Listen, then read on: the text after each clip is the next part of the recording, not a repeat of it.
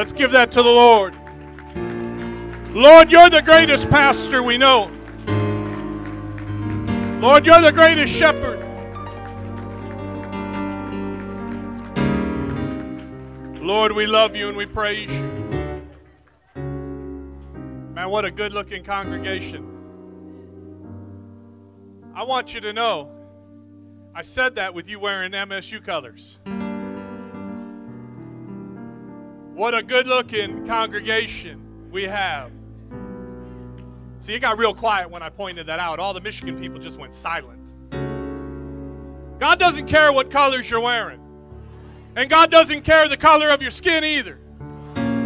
What He cares about is the color of your heart. Is your heart cleansed in the blood? Is it white as snow? Is it pure before the Lord? Lord, we magnify you. God, we lift you up. Blessed be the name of the Lord.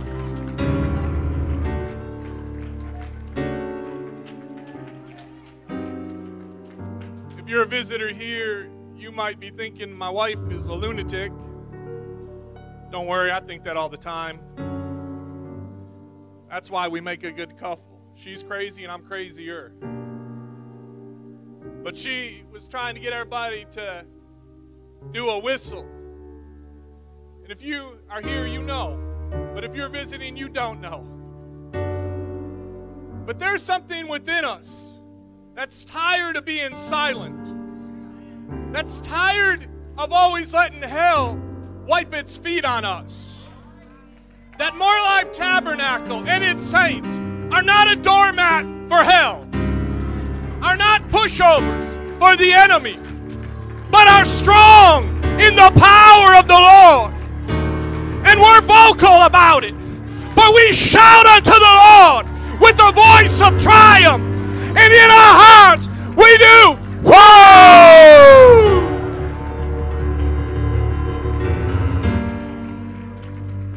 This world's got no problem doing war chants at football games. It's got no problem going to pep rallies and shouting all over the place and acting like a bunch of crazy people.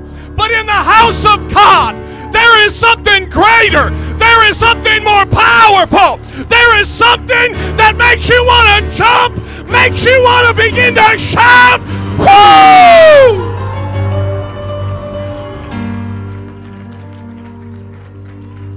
I am not ashamed of the gospel of Jesus Christ, which has called us into eternal life and salvation and heirs with the kingdom of God.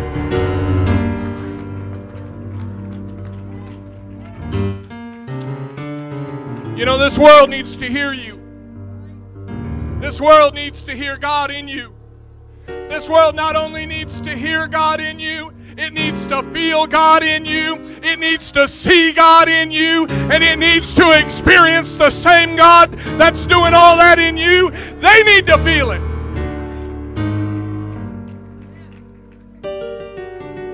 And if you showed up for a short service, you picked the wrong day. Am not even preaching yet. Please, afterwards, we did this for Sister Patty, and we'd love everyone that's here to be a part of this. After the altar call, after everything is said and done and the Lord is finished, if anybody that's still here and would stay, we'd like everyone to line up in the altar, and we're going to kind of do a picture video montage um, for Boston. We'd like to get everybody's picture in support. This is a really good thing that our church has been doing, and I pray it continues.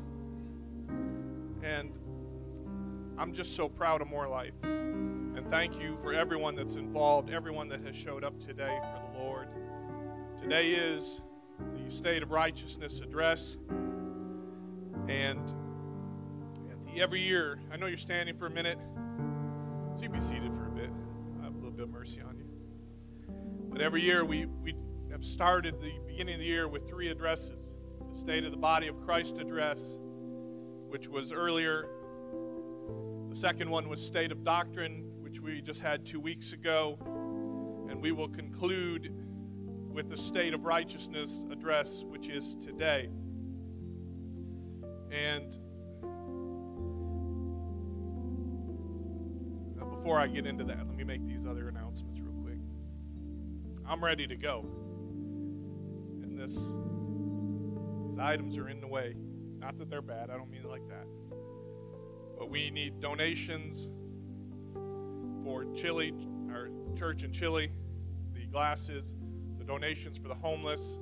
Buckets are still in the family center. Also, February will be our month of prayer. Every day in the month of February, we will have prayer here. They will be themed each day. Please check the, scal- the calendar, the schedule for those. Monday, Tuesday, Thursday, and Friday will be at 7 o'clock. Saturday will be 10 a.m. And then Saturday, February 20th, um, our service will be at 7 p.m. That's the members' meeting with foot washing and communion. That's February 20th. Everybody said amen for those. I want to say something before we get into this. I'm well aware that we have many, many new members. There are a lot of people that have made More Life its home over the last couple of years. And every one of us is in a different place with God. Bishop is in a different place than God than me. And you're in a different place with God than I am. But you need to know something that your place in God is not where I'm at. I'm not any better than you. I'm not in any higher place with God than you are.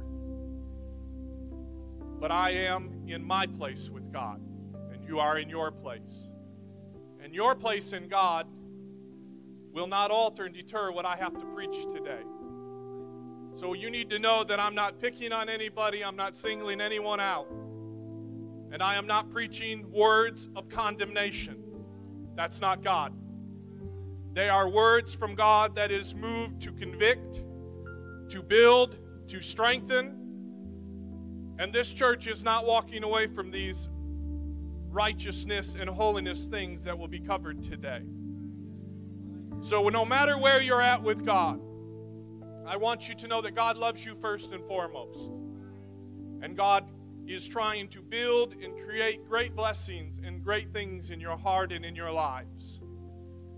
And so I love you all. I pray for you daily. You mean the world to me. I can't tell you how. It's just amazing that you would do this today for my son and my family. And to my bishop, I give honor. He typically doesn't announce me when I'm preaching, but I appreciate it. And I love him very much. And I give him honor as I give honor to all our ministry and all our department heads and to everyone that's here. If you'd stand, 2 Timothy chapter 3 verse 16. 2 Timothy chapter 3 verse 16.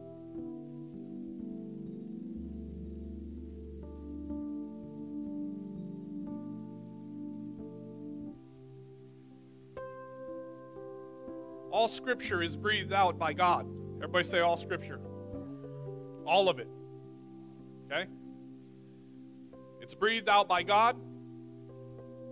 And all that scripture that is breathed by God, this is what it is. It is profitable for teaching, which we're going to do a little bit of that today. For reproof, we'll probably do a little bit of that too. For correction, we'll probably do a little bit of that too. And for training in righteousness, we're going to do a whole lot of that today. But that's what the Word of God is for. It's not just for murals on the wall that says, As for me and my house, we will serve the Lord. Or where your treasures are laid up, there your heart is. Those are all good things. And the Word of God is for them, but it's for much, much more as well. Bishop, will you pray over this service?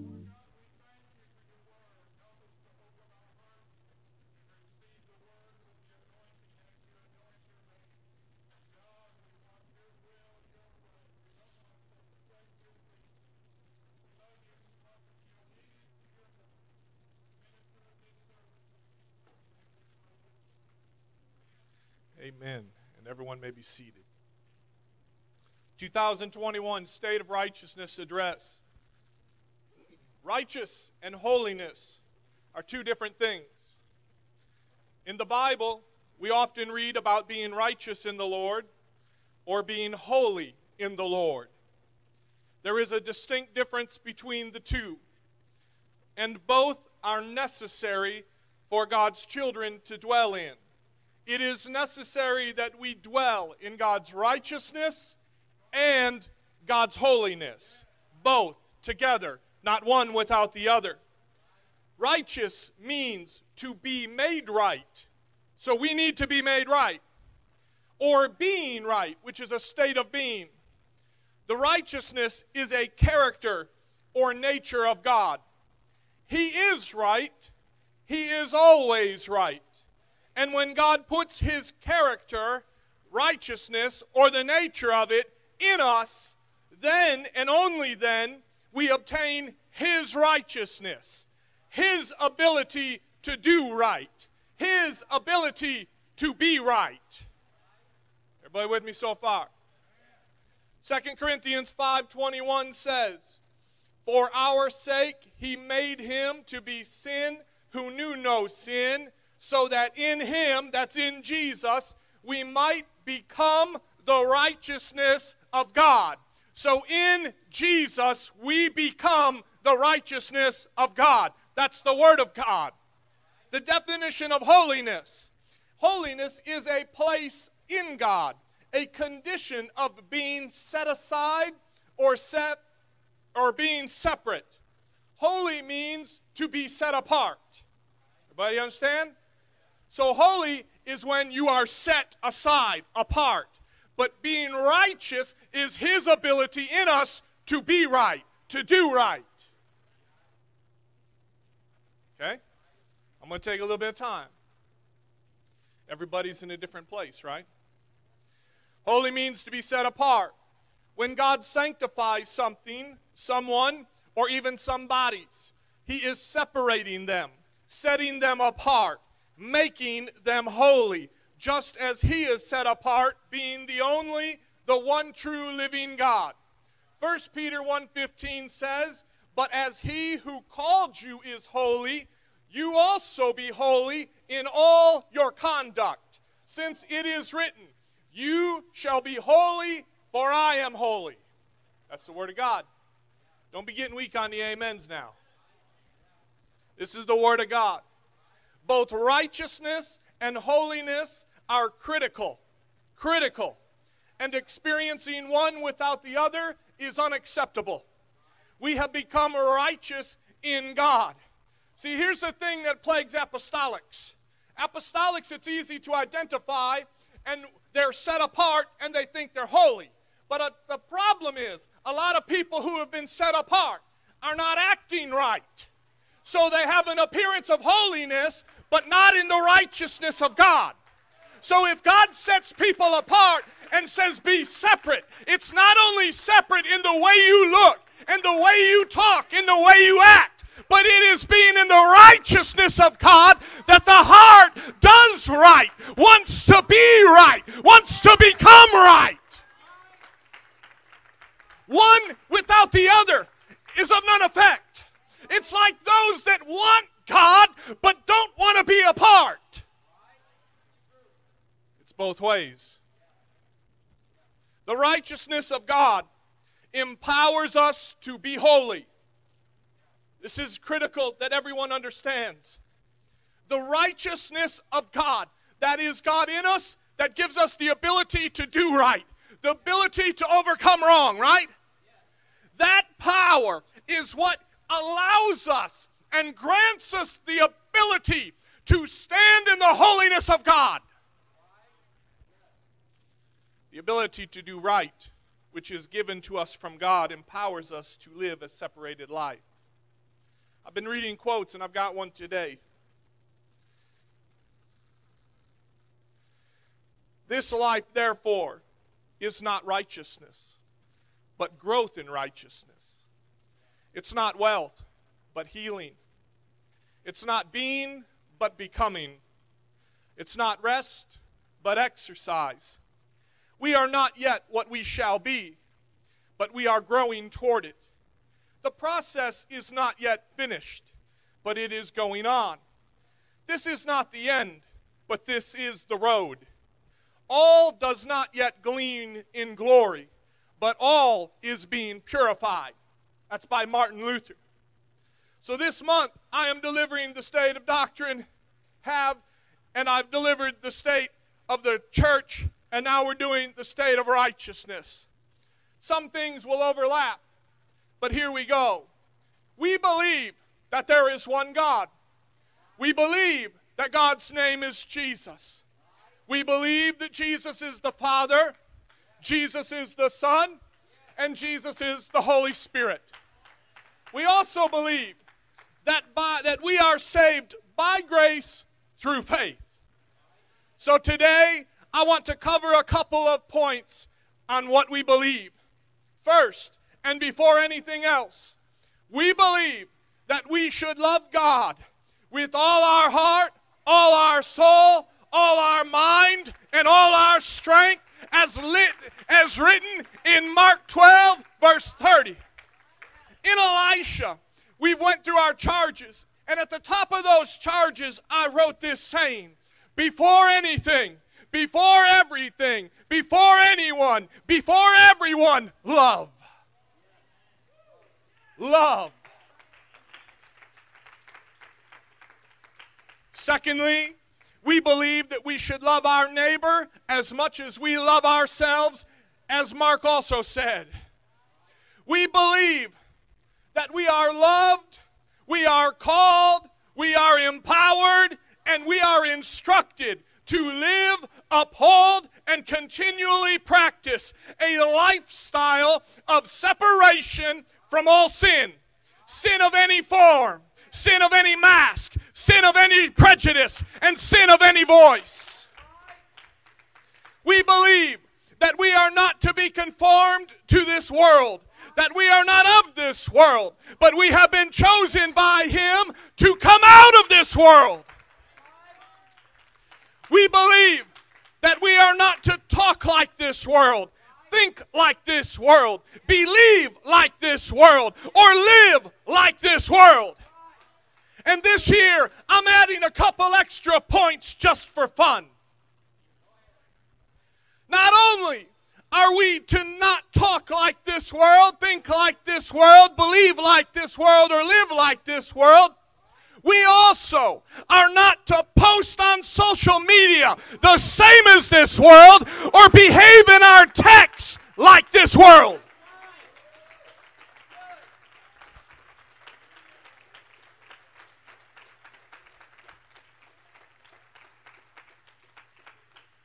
And one more. We believe that our total and complete online presence should always, without exception, reflect Christ.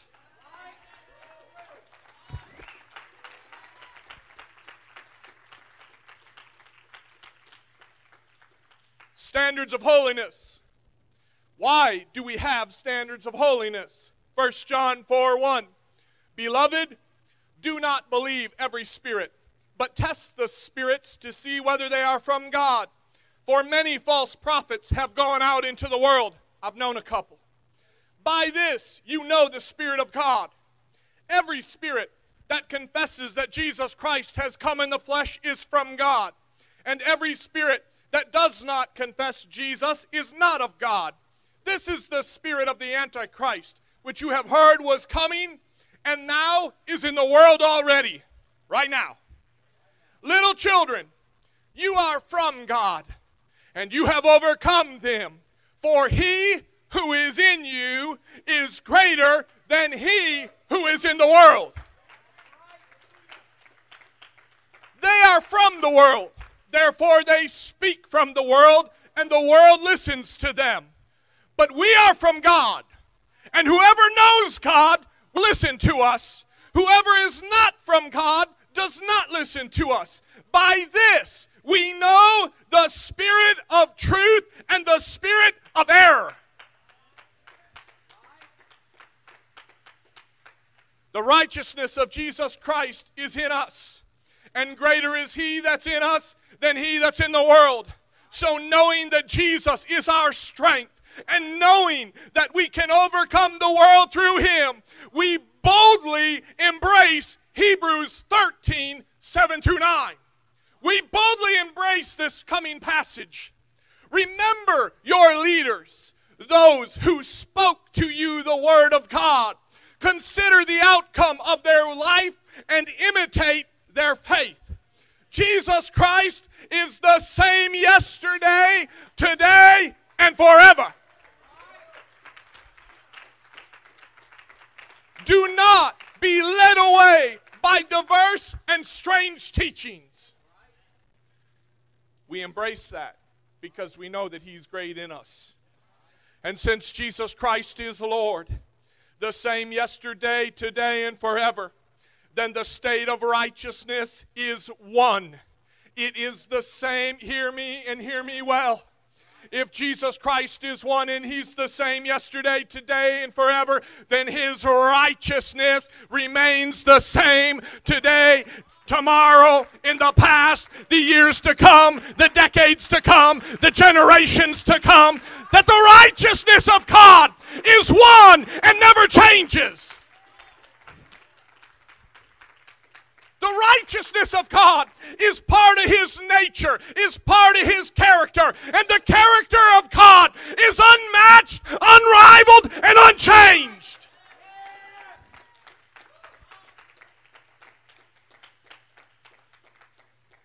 His word says, Remember your leaders, those who spoke to you the word of God. Consider the outcome of their way and imitate their faith. We then will continue in the ways of Christ's life and our leaders' lives. We will continue in the state of righteousness put forth upon us by Jesus and confirmed to us by our elders that we too may receive eternal life. Why do we have these standards of holiness? Two answers I've written. One, because we understand and we believe that we are not of this world but of Christ. That the standards of holiness create a border between our lives and the attacks of hell. The lies, the violence, the hurts, the carnage, the deceitfulness of this world are ever pressing upon us, trying to strip us of our identity and our faith in Christ. We therefore hold fast to the teachings of Jesus and the teachings of our elders, and we therefore imitate their faith. Which in turn reinforces our belief in who Jesus Christ is, who He is going to be, and who He will forever be. Not only who Christ is, but who we are in Him creating the same outcome in our life as it did in their life, which is eternal life.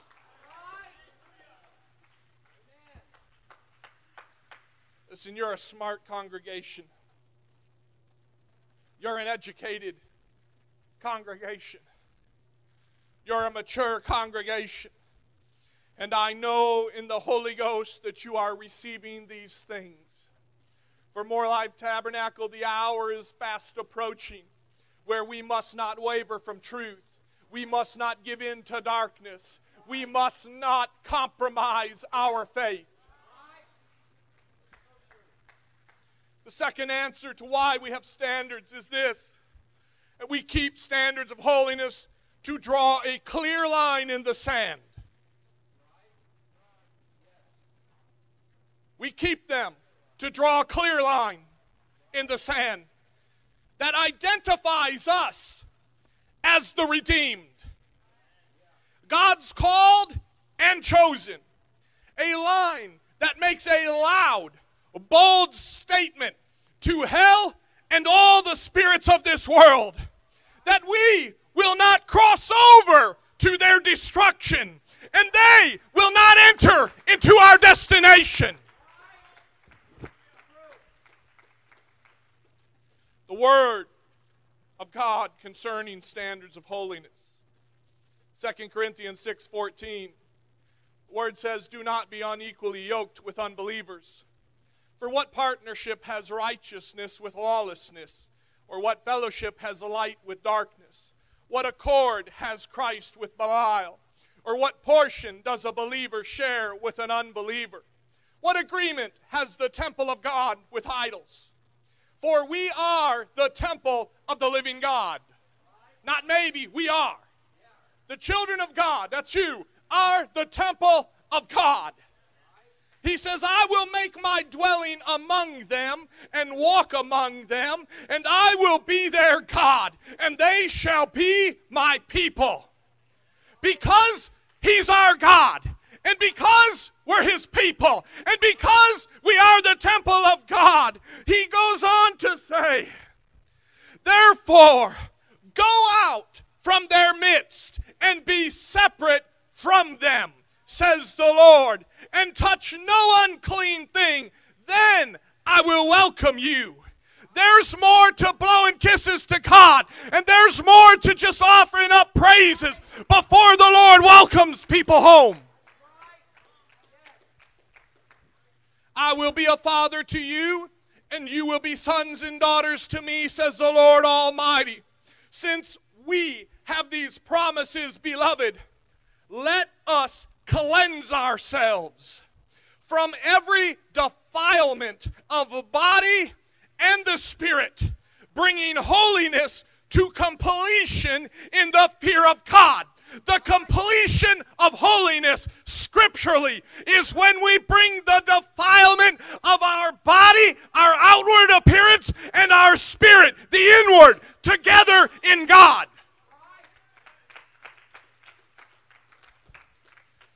We believe and embrace that being separate from the world, living a lifestyle woven together with strands of holiness is a must.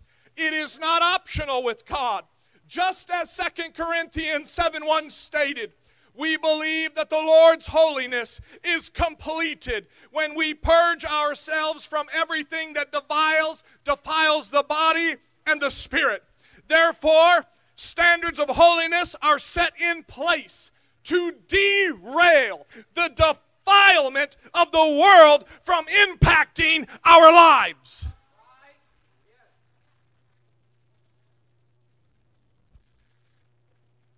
Viewpoints of holiness standards. Our standards of holiness are not, not set in place to restrict, to limit, or bind the people of the name. Our standards of holiness are set in place to define, to identify, to protect, and to empower the people of His name in His righteousness. Our standards of holiness are not for persecution, but for protection. Our standards of holiness are not kept to keep us in, but to keep sin and its influences out. Our standards of holiness are not kept, hear me well, to make us holy. Our standards of holiness are kept because we are in His holiness.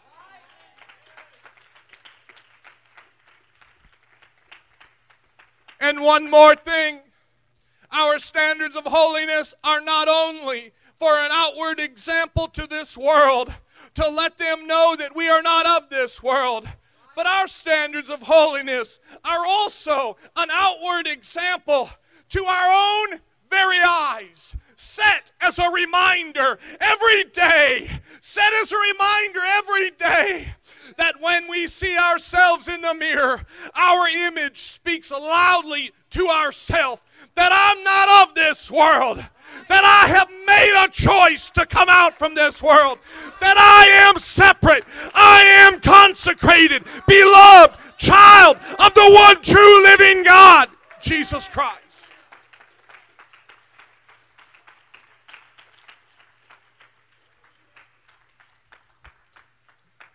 Now, the following standards of holiness.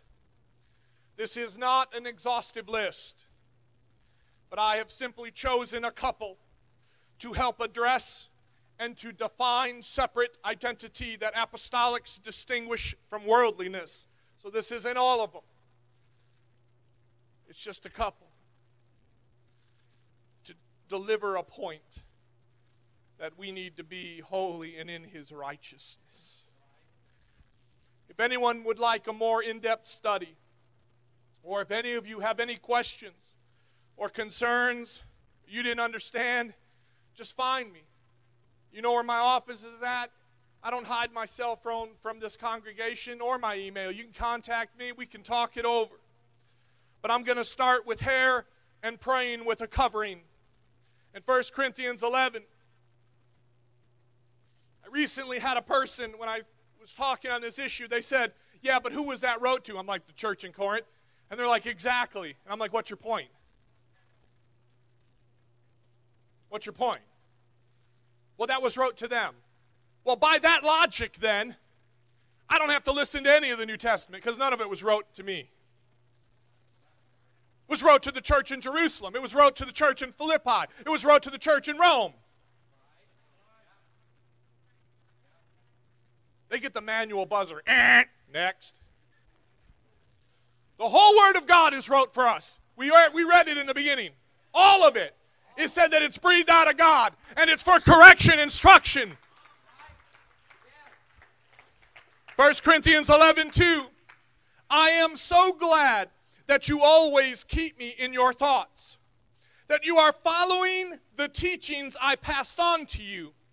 But there is one thing I want you to know that the head of every man is Christ, and the head of woman is man, and the head of Christ is God. A man, men, dishonor his head if he covers his head while praying or prophesying. That's very plain. But a woman dishonors her head if she prays or prophesies without a covering on her head. For this is the same as shaving her head. Yes, if she refuses to wear a head covering, she should, she should cut off all her hair. But since it is shameful for a woman to have her hair cut or her head shaved, she should wear a covering. A man should not wear anything on his head when worshiping. For man is made in God's image and reflects God's glory, but a woman reflects the man's glory. For the first man did not come from woman, but the first woman came from man. And man was not made from woman, but woman was made for man. And for this reason, and because the angels are watching, a woman should wear a covering on her head to show that she is under authority. But among the Lord's people, women are not independent of men, and men are not independent of women. For although the first woman came from man, every other man was born from a woman, and everything comes from God. Judge for yourselves. Is it right for a woman to pray in public without covering her head? Isn't it obvious that it's disgraceful for a man to have long hair? And isn't long hair a woman's pride and joy? For it, the long hair, has been given to her as a covering. But if anyone wants, see, this is the verse that most people want to want to find it out.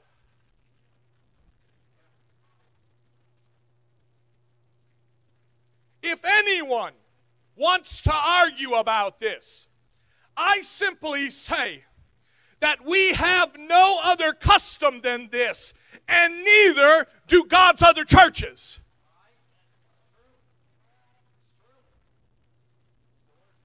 So we believe concerning hair and coverings.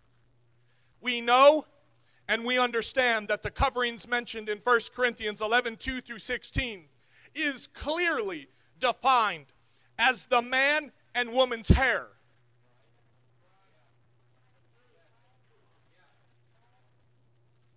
The hair is the covering on a man and on a woman, clearly. Remember 15? For it has been given to her as a covering. We believe in the Word of God that a man, we're going men first. You ready, Garrett? We believe that a man should cut and trim his hair to a length that is not considered long by our governing spiritual authorities within our church age. The hair length for men has been set by our elders to be above the collar and off the ears. That's what our elders determined was good, and any longer wasn't. At some point, the line in the sand had to be drawn. And it says that we obey the teaching of our elders. And that's what it is. Well, Larry, if our elders would have said we could have had it down to our, our, our shoulders, we'd have been all right. But they didn't say that, did they? So we're not all right. The righteousness of Jesus Christ is in us. Whoops, wrong way. By obeying the standard of holiness, a man thus fulfills the above scriptures by not covering his head, and he will bring honor to his calling as the head of his household, and he will honor his authority and his responsibilities to his wife and to his children. By his obedience, he fulfills 1 Corinthians 11 7 and will reflect the glory of God in his house and in his life. We believe that in the word of God that a woman should not cut her hair nor trim her hair. We are not without empathy or understanding or without compassion. We know that there are medical issues that can arise which require a woman to cut or shave a portion, if not all her hair, during a period of sickness or medical procedures. However, when the procedures or treatments are over, the woman should resume not cutting or trimming her hair. By obeying the standard of holiness, a woman thus fulfills the above scriptures by having her head covered and pride and brings pride, joy, balance, and the proper structure of authority in her home. By not cutting or trimming her hair, she shows submission to the authority of the Lord and to the authority of her husband in marriage and before her family. Before the Lord, she reflects the glory of her husband. That's the Word of God. Since the coverings in Scripture are clearly hair, we see no reason to push the envelope of God's intentions, and we do not encourage nor approve of men praying or worshiping with hats, hoods, or any other form of coverings over their head. Got real quiet. But why is it in denominational churches everybody's wearing ball caps? When the scripture says a man should not pray with his head covered. Nah, Bishop, that was just to the church at Corinth.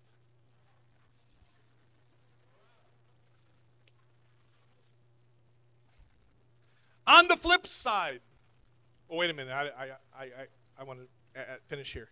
However, no, no, no, wait. I got a lot of notes, people. Bear with me. Have a little mercy on me. Nor approve of men praying, I'm just going to pick up here, and worshiping with hats, hoods, or any other form of coverings other than their cut hair. As God's intention was clearly to have the head of man openly exposed before him in prayer and worship. We have no problem with men wearing hats and hoodies in their day to day life.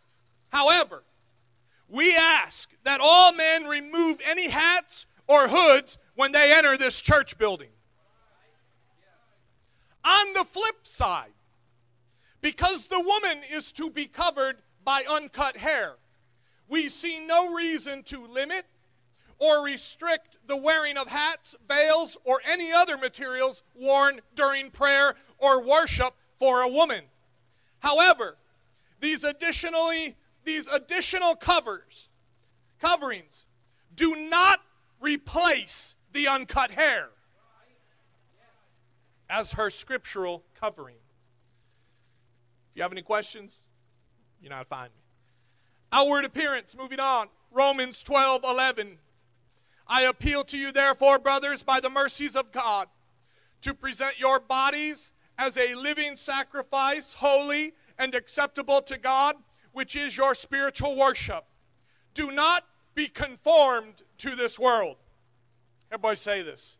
Do not be conformed to this world, but be transformed by the renewal of your mind, that by testing you may discern what is the will of God and what is good and acceptable and perfect. Second Corinthians 6 16 said, For we are the temple of the living God. Our bodies are. So I'm going to talk about jewelry, makeup, tattoos, hairstyles, and anything in that genre real quick.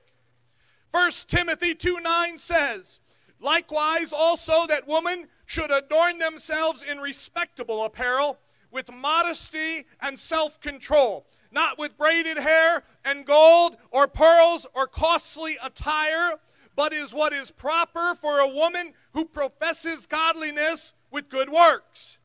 First Peter says, Do not let your adorning be external, the braiding of hair and the putting on of gold jewelry or of the clothing you wear, but let your adorning be the hidden person of the heart with the imperishable beauty of a gentle and quiet spirit, which is in God's sight very precious.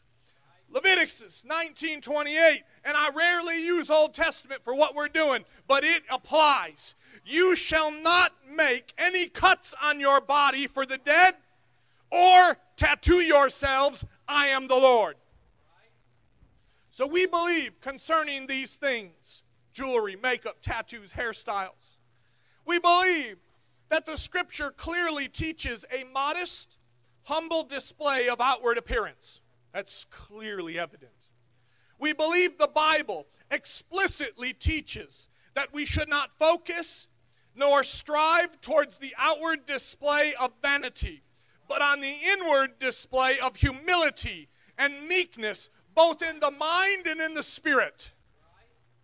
We believe that men and women should not wear jewelry in a manner that promotes vanity and self image. We understand that it is appropriate in some situations for a man and a woman to wear a wedding ring to show that they are married in their communities and their work environments. Therefore, we make an allowance for the wearing of wedding rings, engagement, or promise rings. All these rings show a commitment towards the fulfillment of God's holy institute of marriage.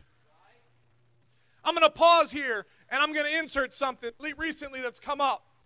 Back in the day and still today, there are apostolic churches that will not allow people to wear wedding rings.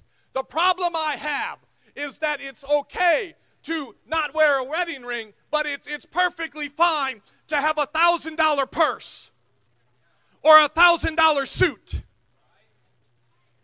It's hypocrisy because the point of the Word of God is that the outward is modest and the heart of the issue that not only do we stand in holiness, but have to have the righteousness of God. So people think that not having a wedding ring makes you holy, but inside they can be outward lavished in expensive attire.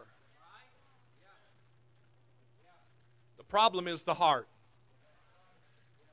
So we allow, I worked in a public school, for those of you that are like, mm, I worked in a public school system for over two decades.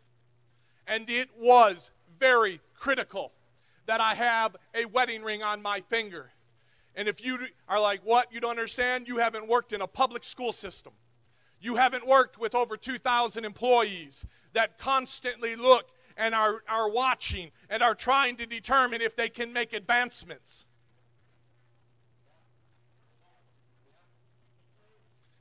Now, I will say this my wedding ring was like under 200 bucks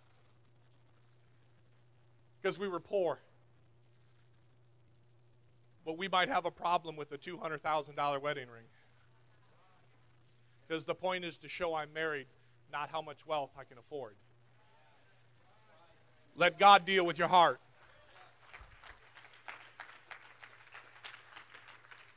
Listen, I'm not going to have a jeweler's eye on, and I'm not going to be measuring the carat of your ring. That's between you and the Lord. Keep it modest before God. Come on, somebody. Still love your pastor?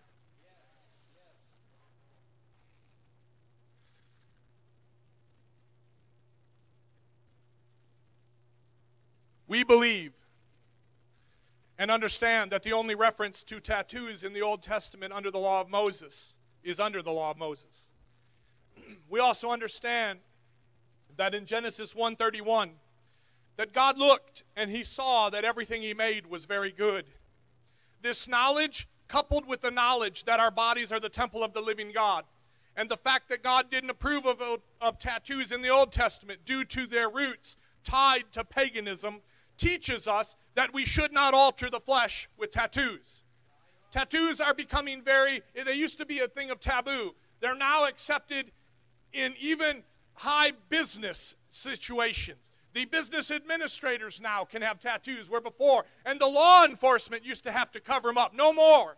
Tattoos are now commonly accepted, even in many churches.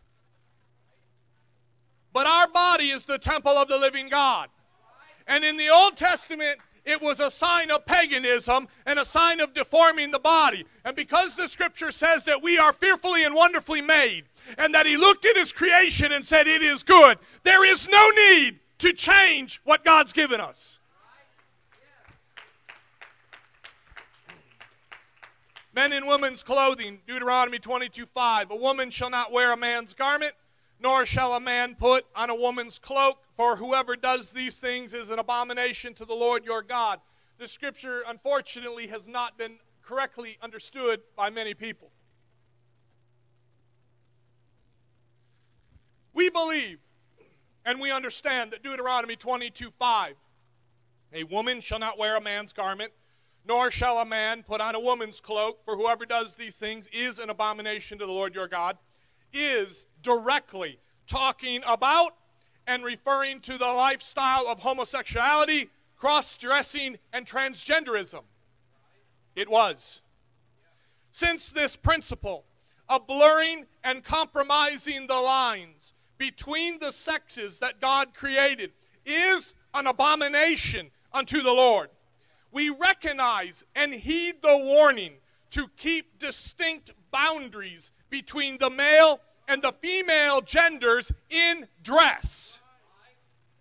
As referenced earlier, our elders, by the wisdom and direction of the Holy Ghost, were led of God to put in place a dress code for men and women, which directly influences and impacts with great clarity the separation of the sexes for the age that we currently live in.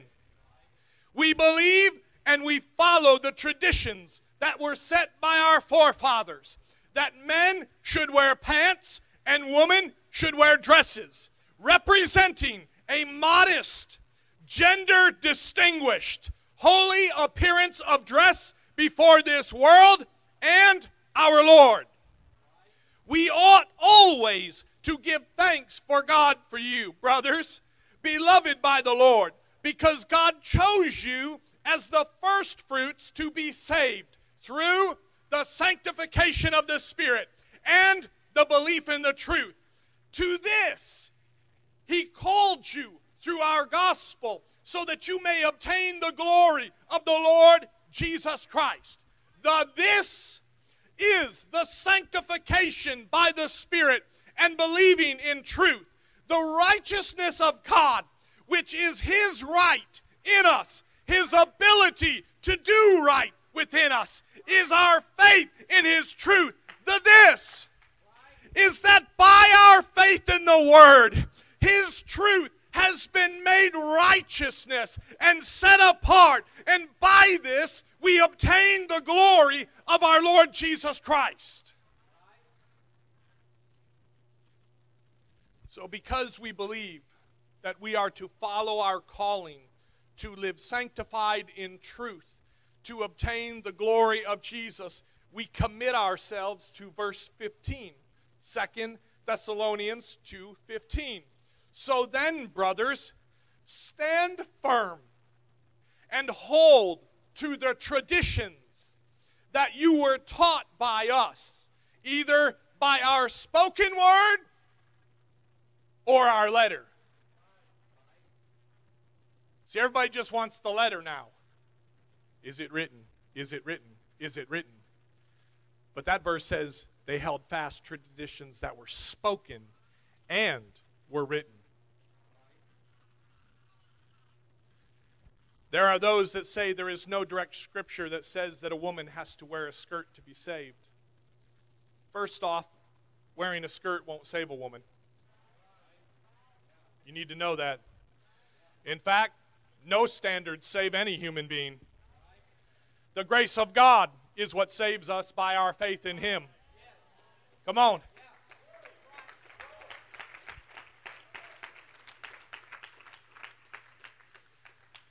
We don't keep standards to be holy.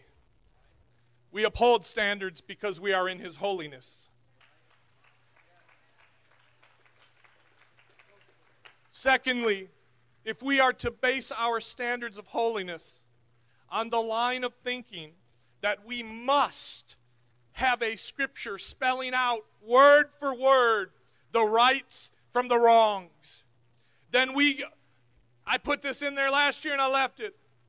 My example is kind of silly, but it hits home. If that's what we're going to do, I've got to have a verse that spells out word for word what I can and cannot do. Then, after this service is over, let's go snort a line of Coke and get high on a number of addictions because, hey, the Bible doesn't say word for word that I can't snort cocaine.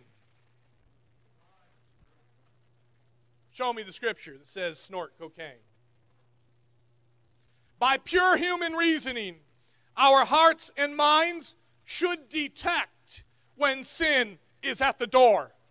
Unfortunately, that's not always the case.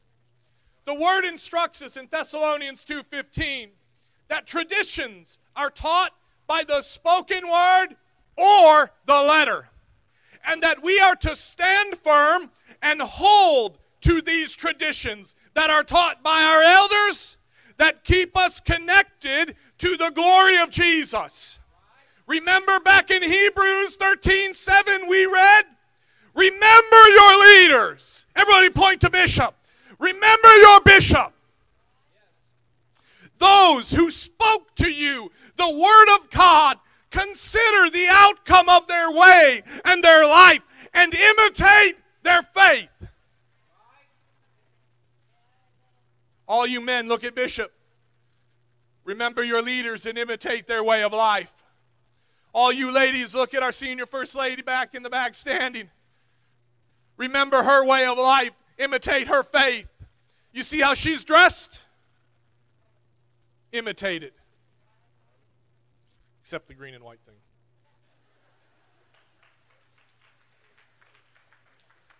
We all have our limits.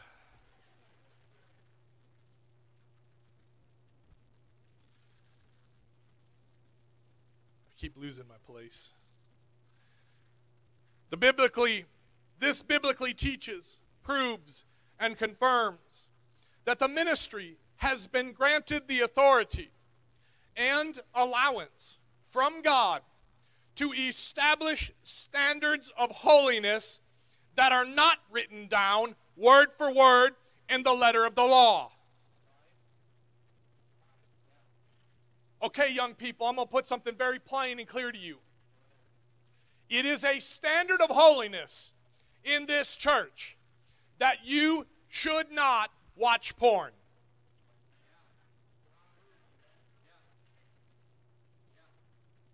Why? It's to keep that out of your life. And do you know that God has given your pastor the authority to say, don't look at porn? And he gave that same authority to my bishop, to your bishop, and to his bishop, and to the pastors before and the elders before that as society becomes more and more evil, there needs to be, at times, standards created and put in place to stop the advance of evil of that day.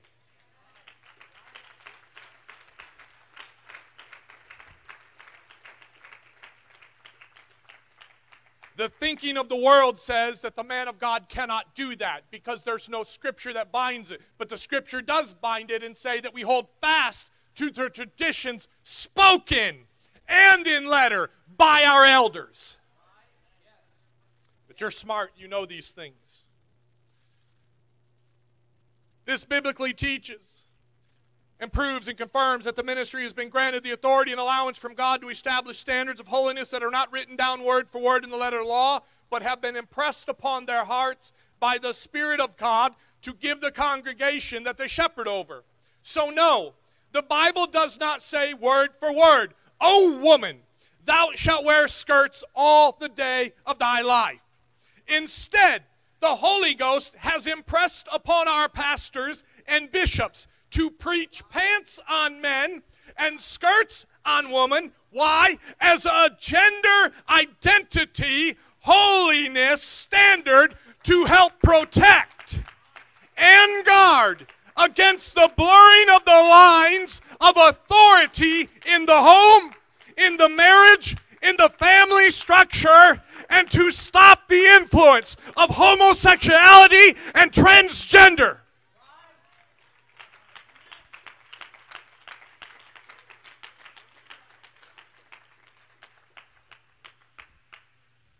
With all that said, and due to living in a society that is pushing, it is promoting, and it is very proud of homosexuals and transgender lifestyle, we know more than ever, and we now see a desperate need to maintain the separation of the sexes in an outward display, in an outward display of dress that keeps with the traditions that have been handed down to us by our forefathers, by my bishop, and by our elders.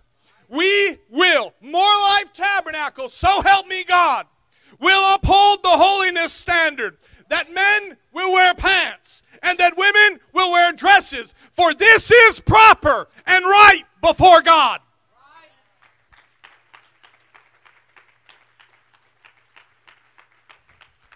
The modesty of clothing, 1 Timothy 2 9. Likewise, also that women should adorn themselves in respectable apparel, apparel, apparel, with modesty and self control, not with braided hair and gold and pearls or costly attire, but what is proper for woman to profess godliness with good works. So, on those scriptures, I want to touch this real quick. If musicians would come, we believe that concerning the modesty of clothes, that clothing on a person should not reveal, accentuate, or promote the hidden parts of the body. No, Garrett, Bishop. I don't want to make that any more clear. There's young ears here. I hope all the adults in the room understand what Pastor's saying here. We also believe that our clothing should not be overly extravagant or costly to the point of drawing more attention to the brand that we are wearing than the brand that is in us. In conclusion, if you'd all stand.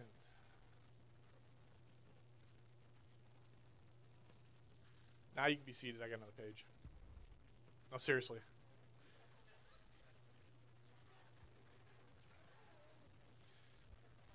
Gotcha. I thought it looked weird. Romans 6:12, but we are concluding. In conclusion, let not sin therefore remain, reign in your mortal bodies to make you obey its passions. Do not present your members to sin as instruments for unrighteousness, but present yourselves to God as though who have been brought from death to life. As your members, your members is your body and your body parts. It says, don't put your body and your body parts to be instruments of sin, to unrighteousness but present yourselves to God as those that have been brought from death to life, and your members, your body, your body parts to God as instruments for righteousness. For sin will have no dominion over you, since you are not under the law but under grace. You know, under the law of Moses, there's 613 commandments, and they include the Ten Commandments. It was a list of their rules saying do's and don'ts. And this list of laws was fulfilled. It was fulfilled by the birth, the life, the death, the resurrection of Jesus Christ. He fulfilled the law of Moses. But this is where progressive deception is creeping into many believers' hearts. Many people feel that since we are not under the law of Moses, that all that is needed is the love of Christ in our life to be righteous and to be his holy people. It is true that the love of Christ reaches all men and women, both saved and unsaved. And all can feel and all can receive the love of Christ in their life. But receiving the Lord or the love of Christ is not the same as being in love with Christ.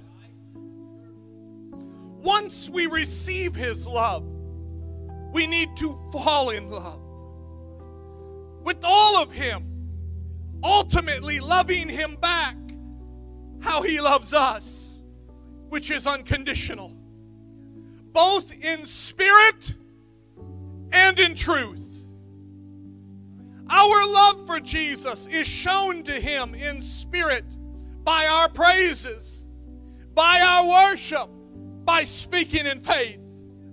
However, the second part of that love, the love that is shown in truth, is revealed by our obedience to His Word. One form of love, praise, without the other form of love, obedience is incomplete love.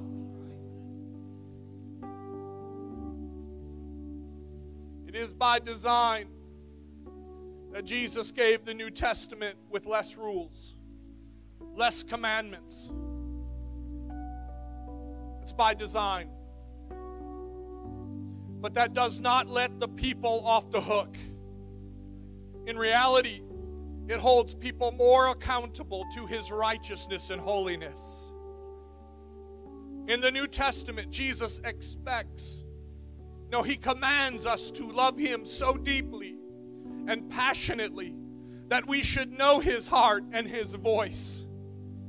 The scripture says that my sheep know my voice. And we are to know and experience the love of God so deeply that what pleases him should not have to be written down word for word in the letter of a law, but only to be have written upon our hearts by his hand. Romans 6 15 says, What then? Are we to sin because we're not under the law but under grace? By no means. Do you not know that if you present yourselves to anyone as obedient slaves, you are slaves of the one who you obey, either of sin, which leads to death, or of obedience, which leads to righteousness. Obedience leads to righteousness. Obedience leads to righteousness.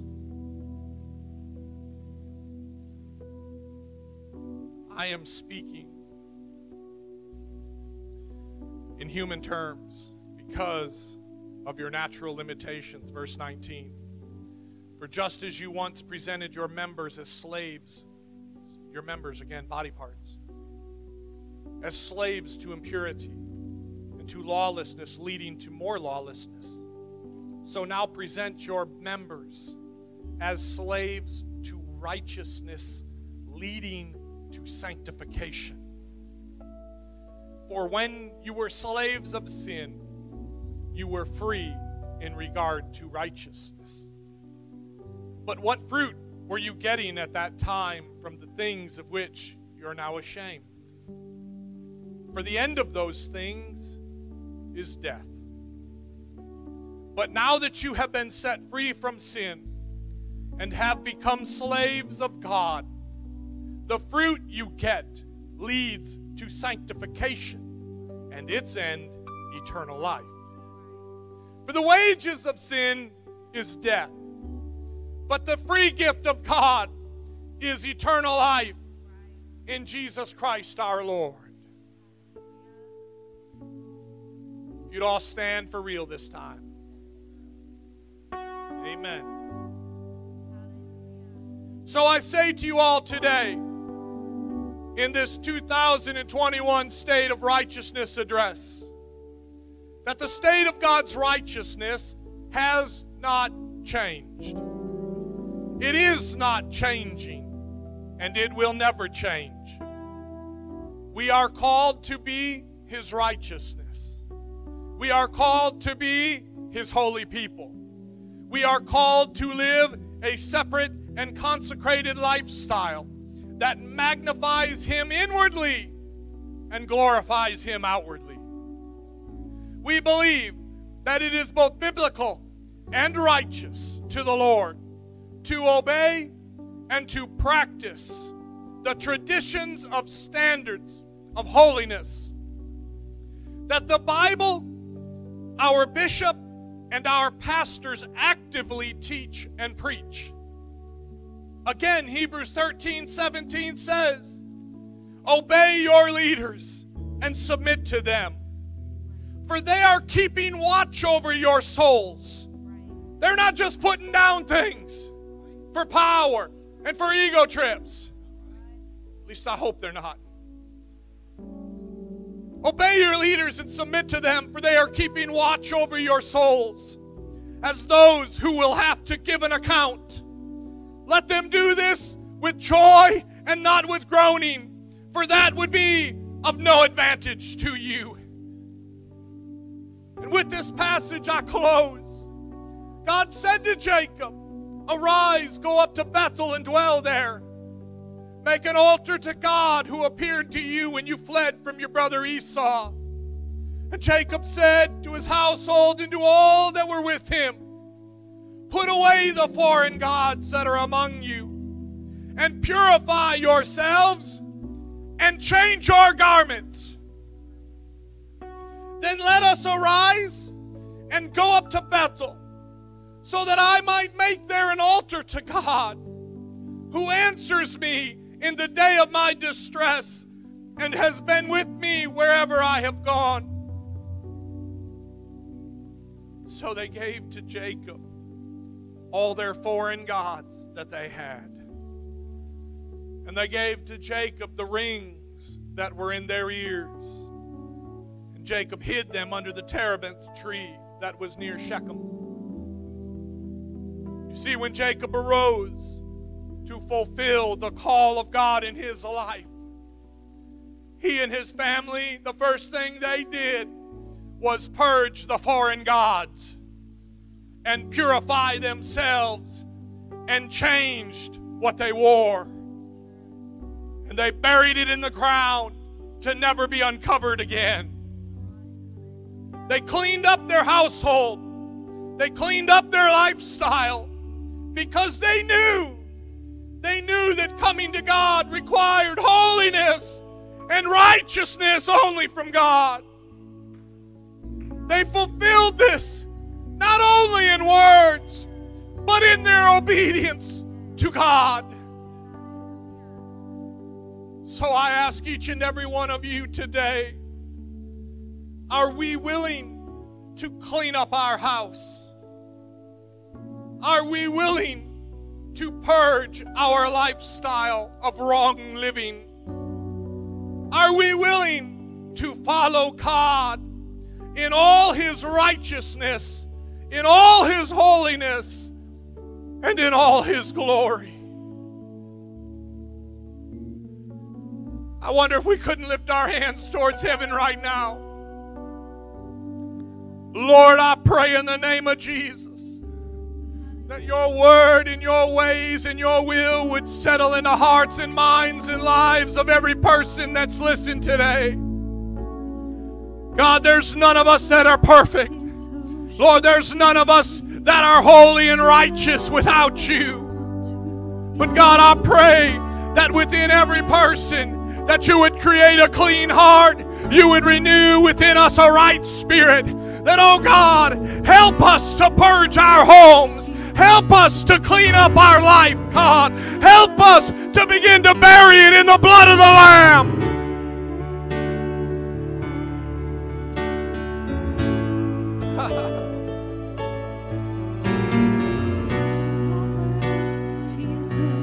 Something. And I'm going to be the first. Well, I'm not first because Garrett's already beat me. Sister Laura's already beat me. I'm going to be the third in the altar. Because I want everybody to take a minute right now and I want you to think in your life. Some of you might not have to think very far. But what is it in your life that God's asking you to give up? What is it in your heart that God's been after, you've been holding on to, you've been justifying? I can live this way because of this. I can do this because of that. I'm able to do this. I'm able to do that. We're the biggest liar we know.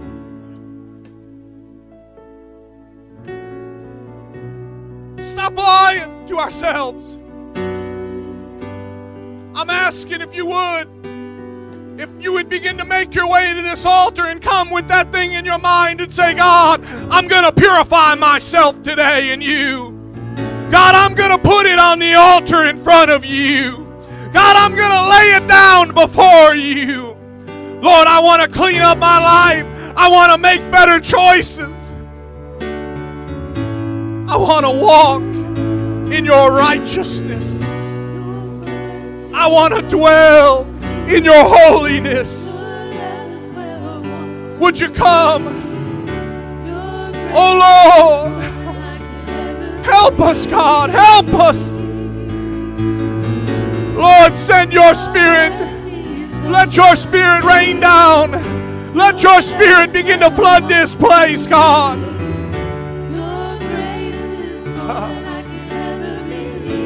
Would everyone come? Please find a place of prayer. I seek your righteousness, God.